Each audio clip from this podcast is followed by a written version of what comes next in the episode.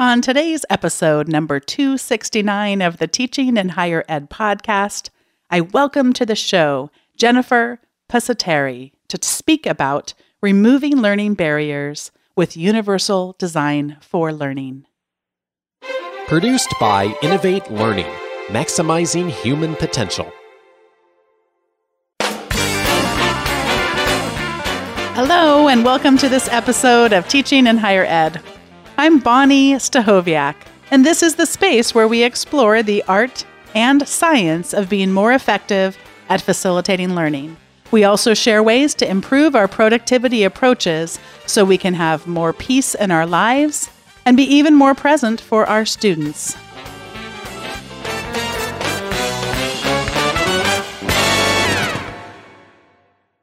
Today, I welcome to the show Jennifer Pusateri. She is the Universal Design Consultant for the University of Kentucky's Center for the Enhancement of Learning and Teaching, where she works with individual faculty, course designers, and departments to infuse UDL into the University of Kentucky's instruction in both face to face and online courses. Jennifer frequently presents at international conferences on the topic of UDL, and she'll also be joining the prestigious CAST national faculty in August. Before arriving at the University of Kentucky, Pusateri worked for the Kentucky Department of Education, where she served as an education consultant and specialist in differentiated learning and UDL from 2015 to July of 2018. Prior to her work at the University of Kentucky, Jennifer taught at a nationally recognized school for students with specific learning disabilities in Louisville, Kentucky, where she implemented the UDL framework with students in grades K through 8. Pusateri is currently pursuing her PhD in curriculum and instruction from the University of Kentucky, where she plans to focus her dissertation on the impact of UDL planned teaching on students with ADHD. Jennifer, welcome to Teaching in Higher Ed. Yes, thank you for having me. I wanted to share with people first how you and I got connected, but it's a little bit of a story. So it started out with a article that I wrote in EdSurge, and the question that someone had was whether or not they were being too harsh with students. And one of her big concerns was around people who should have asked for an accommodation but don't. And so, mm. one of the things I really tried to emphasize in my answer was just that probably if you're asking the question then you probably are not really thinking about the stigma that comes with people who you know we just seem so easy like well why don't you just go get the help that you need and and that uh, I had done a lot of research for the article around, you know, it's just not as simple as that. And you were so gracious to reach out and say that one of the things I didn't mention was the ways in which universal design for learning can help with this. And that's really a lot of what today's episode is about. But I wanted to just mention to listeners who haven't been around since episode one that we have talked about universal design for learning a few times on the show previously, although I feel like Jennifer, your your I can't remember how you got in touch, email or tweet or whatever it was, was certainly a reminder that we can never talk about it enough, I really think. So it, it, I wanted to mention a couple of episodes, which will be in the show notes. Episode 58 with Mark Hofer really was our introduction to design universal design for learning on teaching in higher ed. And then on episode 175 we bumped all the way past all those episodes too. It mm-hmm. came up on a q&a show. And then i know that you're actually familiar with the other guest i want to mention episode 227 and that is tom tobin. Mm-hmm. yeah and you said he's been a big contributor to this field as well. So, yes, for those who have not been listening to those three episodes and who are unfamiliar with universal design for learning, can you just give us really your definition, not a textbook definition, but your definition of what it is and what it does for us as educators? Yeah, absolutely. So, if we kind of think back over the history of, of the development of the education system in America, things have kind of always been done in a in a certain way, right? It's, it's very text based, it's very text heavy. So a lot of reading, a lot of writing. And what happens throughout this whole process is that we are in, unintentionally putting barriers in place for certain students when we really limit the way that we are teaching in the classroom. And so, you know, there are a lot of students for whom a text based classroom is not going to be a good fit and you know there are of course a lot of different kinds of students that that doesn't work for but just to, to mention a few maybe students who are dyslexic students who are english language learners students who maybe have some attentional issues. So and that's again that's just a few um, there are lots. But whenever we have a classroom that's really built around one specific way of teaching, then we're just kind of automatically leaving people out. So, what Universal Design for Learning really does is it asks instructors and teachers to think about um, think about the way that they're teaching and think about the barriers that they might be putting in place for students who maybe don't learn the same way they do. And so UDL is it's a big framework. It's it's like an actual like laid out, it's like a grid almost. It's very overwhelming when you first look at the framework, I think, but it's it's really kind of a troubleshooting guide.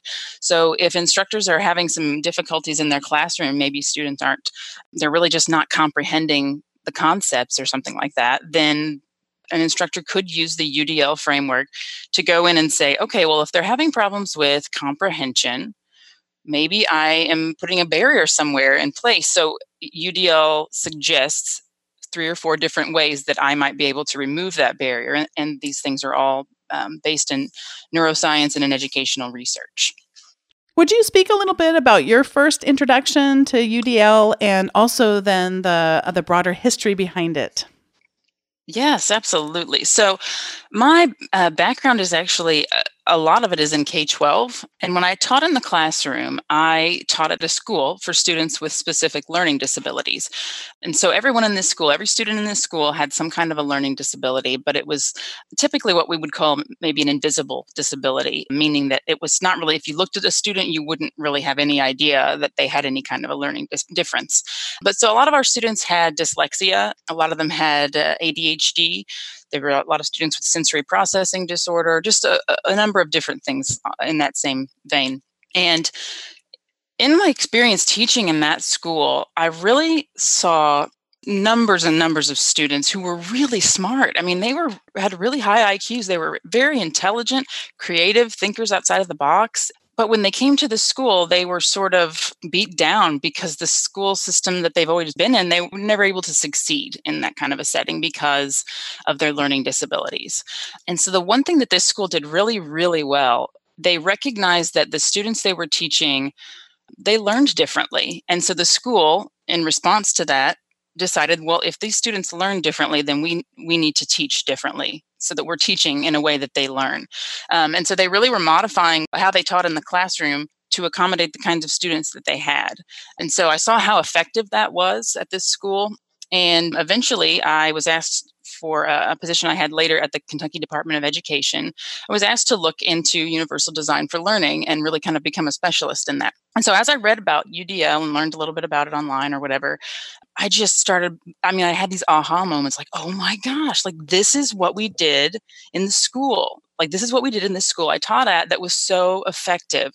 And it was really about thinking about what kind of students you have in your classroom it's about recognizing that the classroom is going to have a variety of different kinds of learning needs within it, and then adjusting your teaching so that the students in the classroom that you have are able to learn.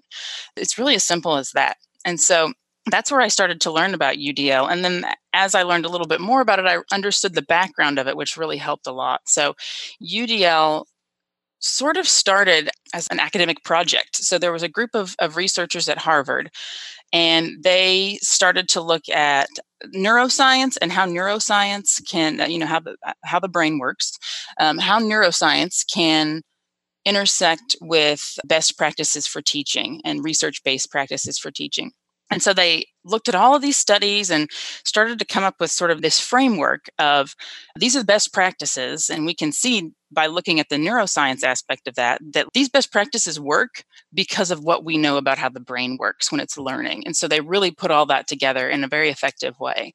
And they would go out and do some tests in K 12 classrooms. And they started to see that when they gave students with disabilities assistive technology. So when they gave them something like a screen reader or whatever, that these students were really benefiting from that, obviously, right? That's removing a huge barrier for a student who can't see to be able to hear a book being read to them. And so that is obviously removing a, a barrier for those students. Well, they also started to notice that in that same classroom, there were other students who were not blind or didn't have any kind of visual impairment. Other students were also benefiting from these assistive technologies. And they're like, well, that's interesting. And so they continued that research to look at how changing the way that you are teaching to address the needs of um, variety of learners in your classroom can really be beneficial for everyone. And so i like to think about it in the way that we think of like the automatic doors at the grocery store right? So like the ones that just you walk up and then they just know that you're there and they open. Well of course those were obviously designed right for people who maybe are in wheelchairs or have some kind of a physical impairment. But today i'm so glad that that's a thing right? I mean when my children were younger I would have a cart full of groceries and an infant in the car, like in the little seat in the grocery cart, and my toddler with me. And like, I can't open a door with all that stuff. And so I was able to find benefit in the automatic doors that were put in place for people who really needed that, right? And so UDL is really in that same vein. So whenever we make these changes to our classroom environment and to our instruction based on the needs that we know our students have, or that we're just saying, hey, I'm, I'm, sure someone in this classroom might need this, or at some point in my teaching, someone might need this. When we make those changes and then we allow everyone to have those changes, we are benefiting a huge variety of students. And that is really what it's about. I'm so glad that you brought up the example of the grocery store doors because I mean, that is so important. I know it's a value of yours. You don't want this to be about that we're only talking about this approach to one's teaching, an approach to one's assessing of learning to be surrounded around the subject of disabilities. It's so much right. broader than that for you. And I was sort of chuckling when you were giving the example because I thought, oh, on occasion we have we have an automatic door into one of the buildings, and oh, I will admit that sometimes I'll just push that button just because I can. like, like that is yeah. it can be a preference thing, and especially when I think about the aspect of UDL that has to do with assessment, giving mm. someone the agency to choose how they express their learning when appropriate. So if I'm if you're teaching me how to write, then you don't have me do a podcast to show you how I write. I mean, actually, you could, but if I wrote it first, you know what I'm saying, though? Like, yeah. you want the assessment to still match the learning goals, but to the extent that you can give me agency, I'm so much more motivated. Oh, absolutely. Because I, I may have a preference, and if it's not tied to your learning goal, give me that preference. You'll have that much more motivation. So I love that you've brought that up, even though today's episode, we're gearing it a little bit more around disability, because that's, you know, why you contacted me and thought it would be helpful to contribute that to our ongoing conversations but that's that's really an important point yeah absolutely so let, we're going to look at broadly speaking two benefits having to do with universal design for learning but i'm sure if we could i could just stop talking and then you could just talk for 30 minutes and probably wouldn't be done with with talking about all correct. the benefits. So today we're just doing two. The first one that you're going to help us explore is helping with, you already sort of introduced this, but helping with hidden or invisible disabilities. And then the second one we're going to explore is removing unintended learning barriers. So let's look first at helping with hidden or invisible disabilities by starting with what are some of these. So you you mentioned that I may not present as someone with dyslexia and and so that's one aspect of it but sometimes these can be even hidden to the person right? They may not have been diagnosed yet. And Absolutely. so it could be oh hidden to them as well. Yeah. So could you talk a little bit just about what you've seen are hidden or invisible disabilities and then we'll get to the udl component? Yeah absolutely. So a lot of students get through K 12 and then they get to college and then they're like, why am I not getting, like, what is the problem? I've always gotten A's and B's. I, now I'm all of a sudden struggling to get a C or a D in a class and like, what's going on?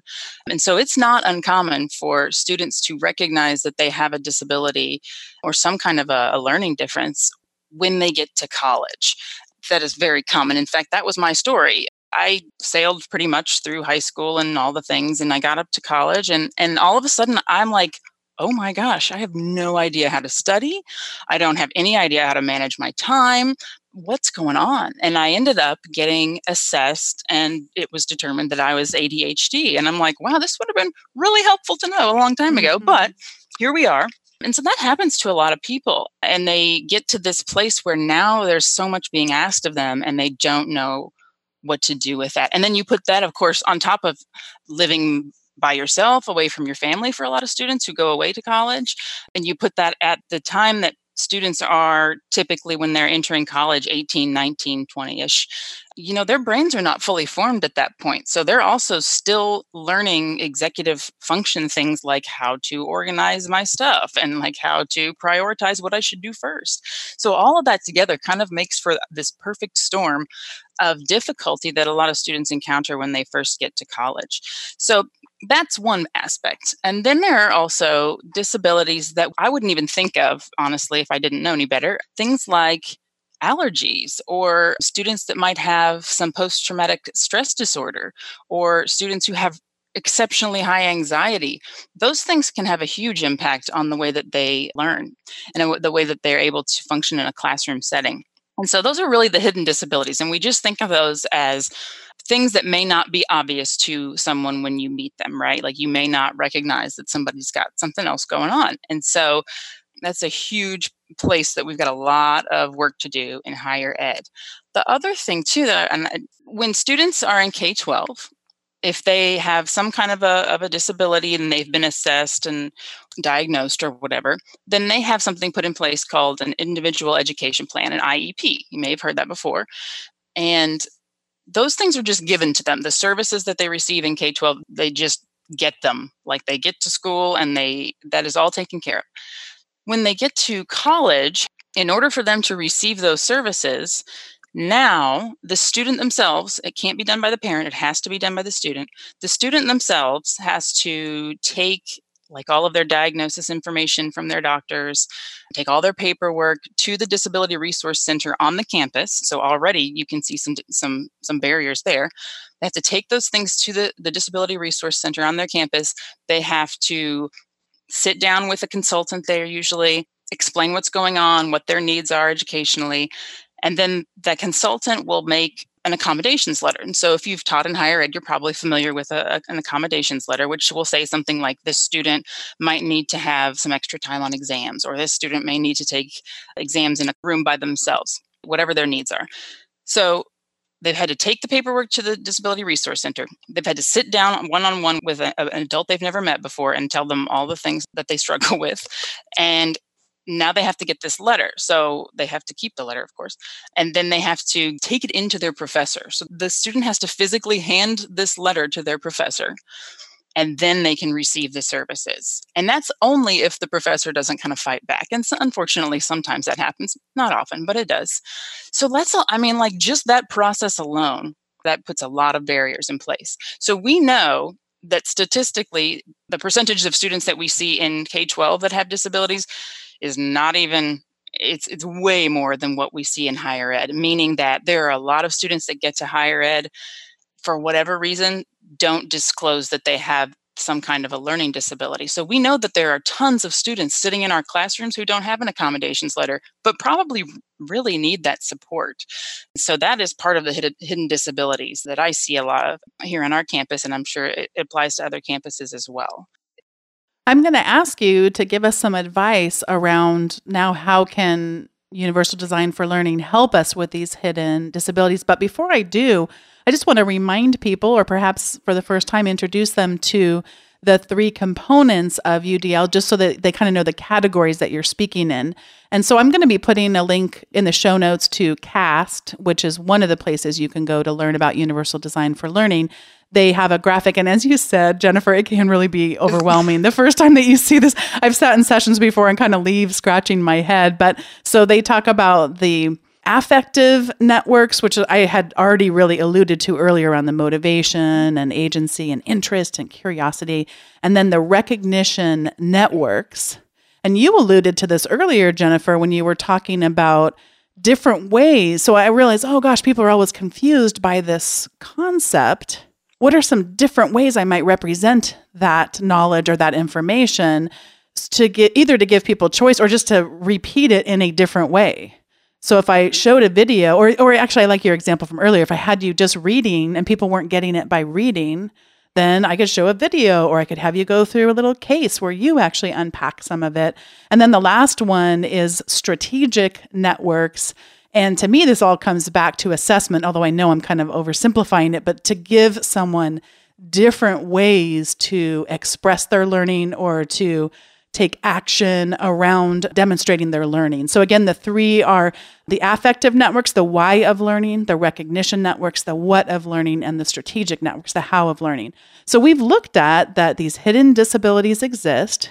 We know that we have a lot of undiagnosed learners in higher ed, just based on the disparity of um, those who are diagnosed in K through 12 well, now what do we do about it? What are some of the ways that we can use UDL to help with these hidden disabilities?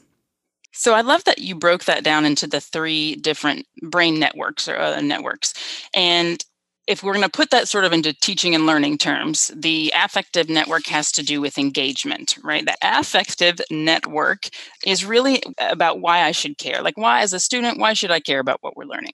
And so the UDL framework gives us three different areas within that engagement affective network that might help. So, one of those is recruiting interest. How do I get students interested in what we're learning about? One is sustaining effort and persistence. So, now that they're learning something, how do I keep them going? And self regulation. You know, how, what do they need to do? What kind of strategies and techniques do they need to have to get themselves in the right place for learning in the classroom? So, that's really what we're looking at for the engagement representation. You mentioned that one as the recognition networks and that's just about how we perceive the information right? So is it going to be better for me as a student to hear about it auditorily? Is it going to be more beneficial for me to see it visually? Is it going to be more beneficial to experience it with my hands tactily and get in there and actually do something with with the content we know that everyone kind of learns differently. There are no two brains that are alike, just like fingerprints. And so we know that it's not going to always be the same. So if all I'm doing in class is I'm presenting text eh, or I'm I'm just lecturing with not even a PowerPoint, just me standing and, and talking, then I'm automatically putting up barriers for a lot of students who may learn in a different way. And then you also mentioned the strategic networks, which have to do with, yeah, you, you kind of hit it on the head right there with action and expression. So, how do students express what they've learned or talk about what they know? And also, how do they sort of regulate that? How do they manage their their learning or their studying or kind of what we would think of as executive function. So yeah, there's a lot going on on the framework.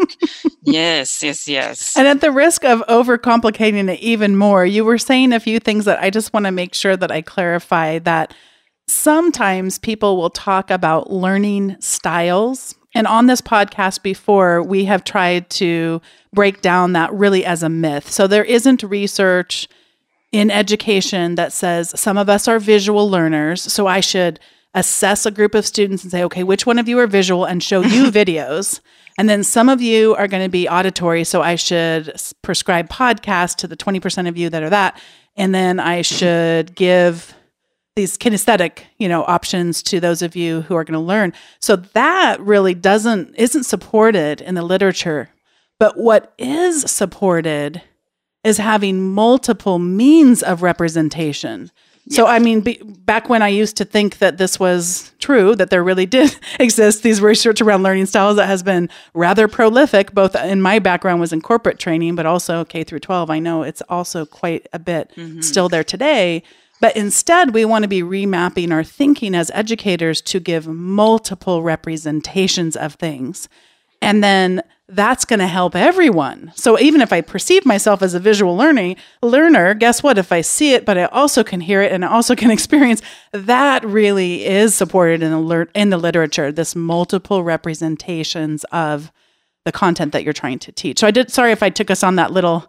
That could be an episode in and of itself, but it really could. I just and wanted to mention a, it. That's a, a big theme recently in a lot of the things I've seen about UDL and the conferences and things is that we talk about the myth of learning styles, and it is not a thing. Learning styles not a thing. Mm-hmm. But what is a thing is learning preferences. Yes, meaning that I might have a preference for learning in a certain way at a certain time learning a certain content right so like there are certain things that i learn better visually. There are certain things I learn better by hearing them, um, and that can change from day to day. That can change depending on what the content is that I'm learning. Um, and all of this is backed up by neuroscience. And we know that there are different networks within the brain that have to do with experiencing things visually and experiencing them by hearing them and all that. But what UDL is suggesting is, is exactly what you said. If we give students multiple ways to look at information, then that's removing lots of barriers, but it's also allowing different networks in the brain to be activated at the same time. And really, I want my whole brain involved in, in learning. Like that's going to give you the best learning, um, is if you if you got the whole brain all engaged at the same time. So yes, yes, yes, yes, absolutely. Sometimes I've seen this show up as preferences like you talked about that's such a good thing where you could in your course build in would you like to do it this way this way this way? A choice of these three options for example. And sometimes it's used in conjunction with one another to better reinforce a point and you can kind of play with that in your own teaching. But i have found that even just a simple way of setting it up to give a learner some agency really can sort of disrupt in a good way of like they're so used to having such a linear and not having choice in that and that can really brighten their learning experience in my, from my experience. So we've looked at a number of ways of removing unintended learning barriers with udl we have also i realizing as i look back at my two points we were going to explore looked at how UDL, udl can help students with hidden disabilities but what I'm starting to see that maybe we missed, and we can talk about this a bit before we go into the recommendation segment, is maybe share a little bit more about how this can just open up and reduce these stigmas. So it isn't about dividing our classes into those with visible or invisible disabilities and those without, but really just an environment where we can cultivate learning and teaching approaches that will help everyone. Yeah, I, I don't feel like I've actually ever seen this happen, so I'm I'm hoping this is not really what happens in real life. But I'm what I uh, what would worry me is that students who are documented as needing some kind of a, a service from the Disability Resource Center, if that is in my classroom, I wouldn't want to single that student out. You know, I wouldn't want to say, so here, here, I'm, here I'm handing out my syllabi to everyone. Here's your syllabi. And then, then I would have like a giant, large print one for someone who may require larger print and like who needs the large print? And then like they you know they raise their hand and sheepishly come down to the front and get the, i mean like that's terrible and nobody wants to do that i hope. It um, happens. Can i tell you a story where it, i, I oh, know that please. it happens? Yes. I've not seen what you just described but i have seen what to me is the exact equivalent and that is in my syllabus it says you may not use a laptop in my class at all unless you have a documented learning accommodation so anyone who's using a laptop in that classroom has a giant arrow with sirens going off saying, I have a documented learning disability. Yes. Yeah. And that's yeah. happening all the time. I'm seeing that. Sadly, I, I don't know where it's not ha- not happening in that we haven't permeated this 100% across our institutions. Yeah, and that's a huge that's a huge conversation is with the technology in the classroom. And it does com- I mean it, it will completely exclude some students if they're not able to access that using their laptop, you know, or they may have some kind of an impairment that doesn't allow them to write quickly. And so that could be the only way that they're going to be able to take notes. And I think a lot of faculty, at least at my institution, are worried that them having laptops or phones or whatever in their classrooms is that's going to distract students. And so then my pushback on that would be, well, maybe we need to up your engagement a little bit. Maybe, you know, maybe what maybe we need to think about some more active learning strategies that you could put in place so that they don't even really have the opportunity to sit there and look at their at their laptop the whole time. You know, they're not on Twitter because they're they're actually doing something that you've asked them to do in a classroom. So I think we've got some some growth. We've got some room for growth there, mm. but we definitely don't want to single students out. And so that's one of the benefits of UDL is if you get, if you recognize that these are some things that might be a problem, then if I let everyone in the classroom have the same options for accommodations, then it doesn't matter. Like no one will know who the students are with the laptop or like the students who need the giant print or whatever. And there are some very basic things that I think faculty could do that would be really helpful for a lot of students and one of those things is the time limits on, on exams. Now that's one of the one of the most requested accommodations is letting students have extended time on exams.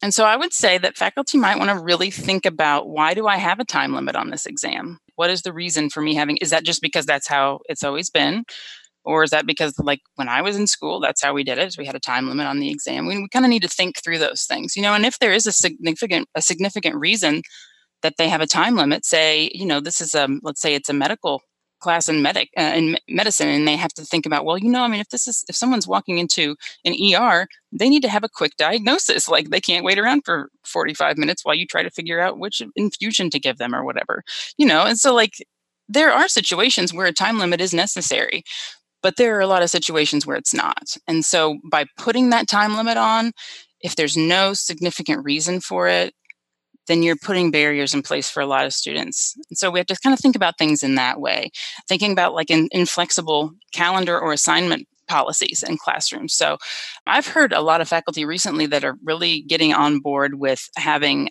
almost like a, a get out of jail free card. So every semester, you know, in my class, you can have, I'll give you one late assignment and like it doesn't matter what it is it doesn't matter when it is and you don't even have to tell me why. You get one late assignment that you can turn in no questions asked and so that gives students the opportunity to, to make those decisions. Maybe they're being lazy that week and they don't want to do it. Fine they can turn it in late. And that can be their one. Or maybe they are having some kind of a, a flare up of, of something that they've got going on. Like maybe they're having um, a really high anxiety. Maybe there's been a school shooting somewhere else and they are really anxious about that and that's really preventing them from being able to function in, uh, in class. Maybe they need to use that day as their late assignment. So it doesn't necessarily matter the, the, the reason, but by setting that up and offering that one get out of jail free card day with a late assignment, giving that to everybody, that reduces that stigma so much for the, the students who really need it. Before we get to the recommendations segment, I just wanted to say that, first of all, these are wonderful examples of ways we can approach this. So thank you for that, Jennifer. And second of all, I think what I'm also hearing you not say is we don't ever have deadlines, that we don't ever have time limits on things, that we don't like, like this, this is not at all suggesting that people should not be challenged in their learning. And in fact, if this is your first episode listening, please know that there are many, many episodes that would show how much, when we're challenged in our learning, how much we get out of it. So mm-hmm. I sometimes just, it's always hard when you have just one conversation to be like, there's so much more we, I know both of us could say about this and but what I what I know both of us are saying we need to be thinking critically about this. We mm. need to be uncovering our own biases and also the biases that are baked into think how things are handled. And so I came in just that you would never question it. There always are time limits on exams. So there always is this divide. And I never asked myself the question, why do I have a time limit on this? And I just kind of bumbled along like, wow, this person, English is not their first language. Maybe I, it makes no sense that they would have to have a time limit. So I, I just would like fumble into a little bit better practices. And I am certain that in my teaching, I'm still fumbling, that, that I still have even more biases to uncover and even more ways in which I'm limiting people's opportunities to learn and to engage and yet, there have been a lot of conversations on this podcast that look at these things from lots of different ways. And so, if it's your first time listening, keep listening and go back and listen to the old episodes. But for now, I'm going to send it over to a sponsor message to thank today's sponsor, Text Expander. I want to take just a moment to thank today's episode sponsor, and that is Text Expander. It really helps me, it can help you unlock your productivity how you use this tool is to expand text. You easily insert what they call text snippets. These are little things that you can type, and when you press your spacebar, it expands into whatever you have told it to expand into. So, this could be something as simple as a phone number that you never remember. I am famous for this one. It could be something as extensive as a template for a letter of recommendation. And it can be as simple as text, but you even can have fill in. So you could have it fill in whatever happens to be on your clipboard into this message, or you could have where it pulls up a pop up and asks you to type in the person's name or type in a specialized message. It is so flexible. There's so many ways you can use it. And anytime I find myself repeatedly typing something, or if there's a way where I can automate this process so that I can be more present for the other things, I take perfect advantage of it. So I want to again thanks to Text Expander for today's sponsorship. I want to invite all of you to take advantage of a offer that they have for show listeners. You can get 20% off your first year of Text Expander. You can go to textexpander.com slash podcast and let them know there on that form that you heard about Text Expander from Teaching in Higher Ed. Once again, thanks to today's sponsor, Text Expander. This is the point in the show where we each get to give our recommendations, and I have two for you today. The first is that I saw in Fast Company a wonderful article about this historic map of 6 million syllabi that reveals how college is changing. So, this is looking at researchers at Columbia University who have spent the past three years collecting course syllabi and all that that unprecedented project helped them discover about the evolution of education. It's a fascinating look, and they link to different parts of their project. So one example is the Open Syllabus Project. There's a whole map. It's it's a fascinating map where it's all of these different books that are recommended and then grouped together by discipline. The other thing that the map shows you is interdisciplinary work because they're laid out where economics connects to finance and just all these really cool bubbles and things you can hover your mouse, you can zoom in and zoom back out. I would think it would help faculty in terms of thinking about, yes, what books are assigned, looking at, speaking of bias, some of the bias that is assumed to be baked in when in fact it's often not and also just thinking more interdisciplinary. Some of us, with the experience that our doctoral degrees gave us, really helped us think rather myopically. But today's educational experiences really need to be more interdisciplinary, so helping us exercise those muscles. So that's a great article to go check out. And then the second article I'd love for you to go check out. I'm all about articles today. No songs today, no movies just articles. so the second one is from Michelle Miller, who has been a guest on the podcast before. When I saw this list of readings from her, it made me think, oh gosh, I just want to have her back on the episode. So, Michelle, if you're listening, this is my, I want you to come back in the fall or the spring. So, this is her list on technology's impacts on memory, myths, facts, and what it means for higher education. And I had told Jennifer that today's recommendations didn't link to what we were talking about today, but actually they do. So I'm realizing the here's one of the articles she links to. The mere presence of a cell phone may be distracting implications for attention and task performance. So, um, smartphones and cognition, a review of research exploring the links between mobile technology habits and cognitive functions. That's just two of the many articles that she links to here. I could imagine using her list of resources and having a discussion group among faculty on some of the things that Jennifer have talked about today.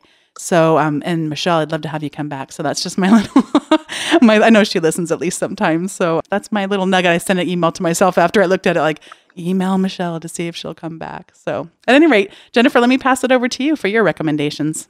Great. Well, I wanted to actually recommend two books that I have been reading over the summer. The first one is by one of your former guests, Tom Tobin. Tom Tobin has a book that just came out like within the last year, and it's specifically designed to look at UDL in higher ed. So the book is called Reach Everyone, Teach Everyone, and it's by Tom Tobin and Kirsten Behling.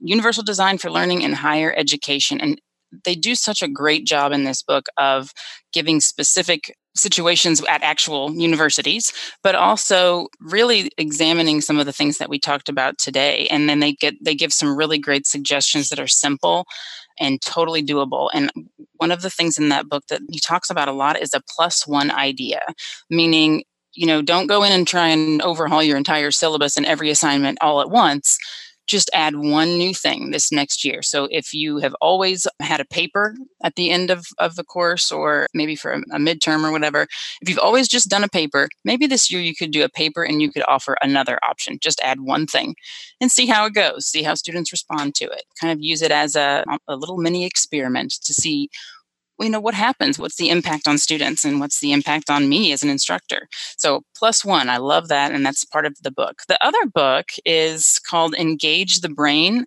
how to design learning that taps into the power of emotion and this is by someone who works at cast. And we mentioned cast earlier c-a-s-t cast. And cast is actually the Eh, it morphed into CAST, but it started out as the group of Harvard researchers. So that that group has now become CAST, and they are responsible for being the group that designed UDL. But Allison Posey works at CAST, and she is the author of Engage the Brain. And this book is incredible. It gives so many great ties to neuroscience and, and tying the neuroscience to what happens in the classroom, and I love it. So I would highly recommend either of those books. They both have a little bit to do with UDL, and they both look at research based practices and how those tie to the way our brains work when we're learning.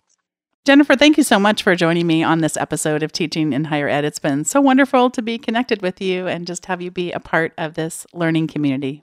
Thanks for having me, Bonni. Thanks once again to Jennifer Pusateri for joining me on today's episode of Teaching in Higher Ed. You've illuminated for us so many things about universal design for learning and helping us remove learning barriers using those approaches. Thanks to all of you for listening. If this is your first time listening, I invite you to visit the show notes and see the recommendations that are listed there and also to see the links that will be posted in the episode. That's at teachinginhighered.com slash 269. I also invite you to go check out Text Expander textexpander.com slash podcast. Will get you information about them and thanks again to them for sponsoring. And i invite you to subscribe to teaching in higher ed updates at teachinginhighered.com slash subscribe. Thanks for listening and we'll see you next time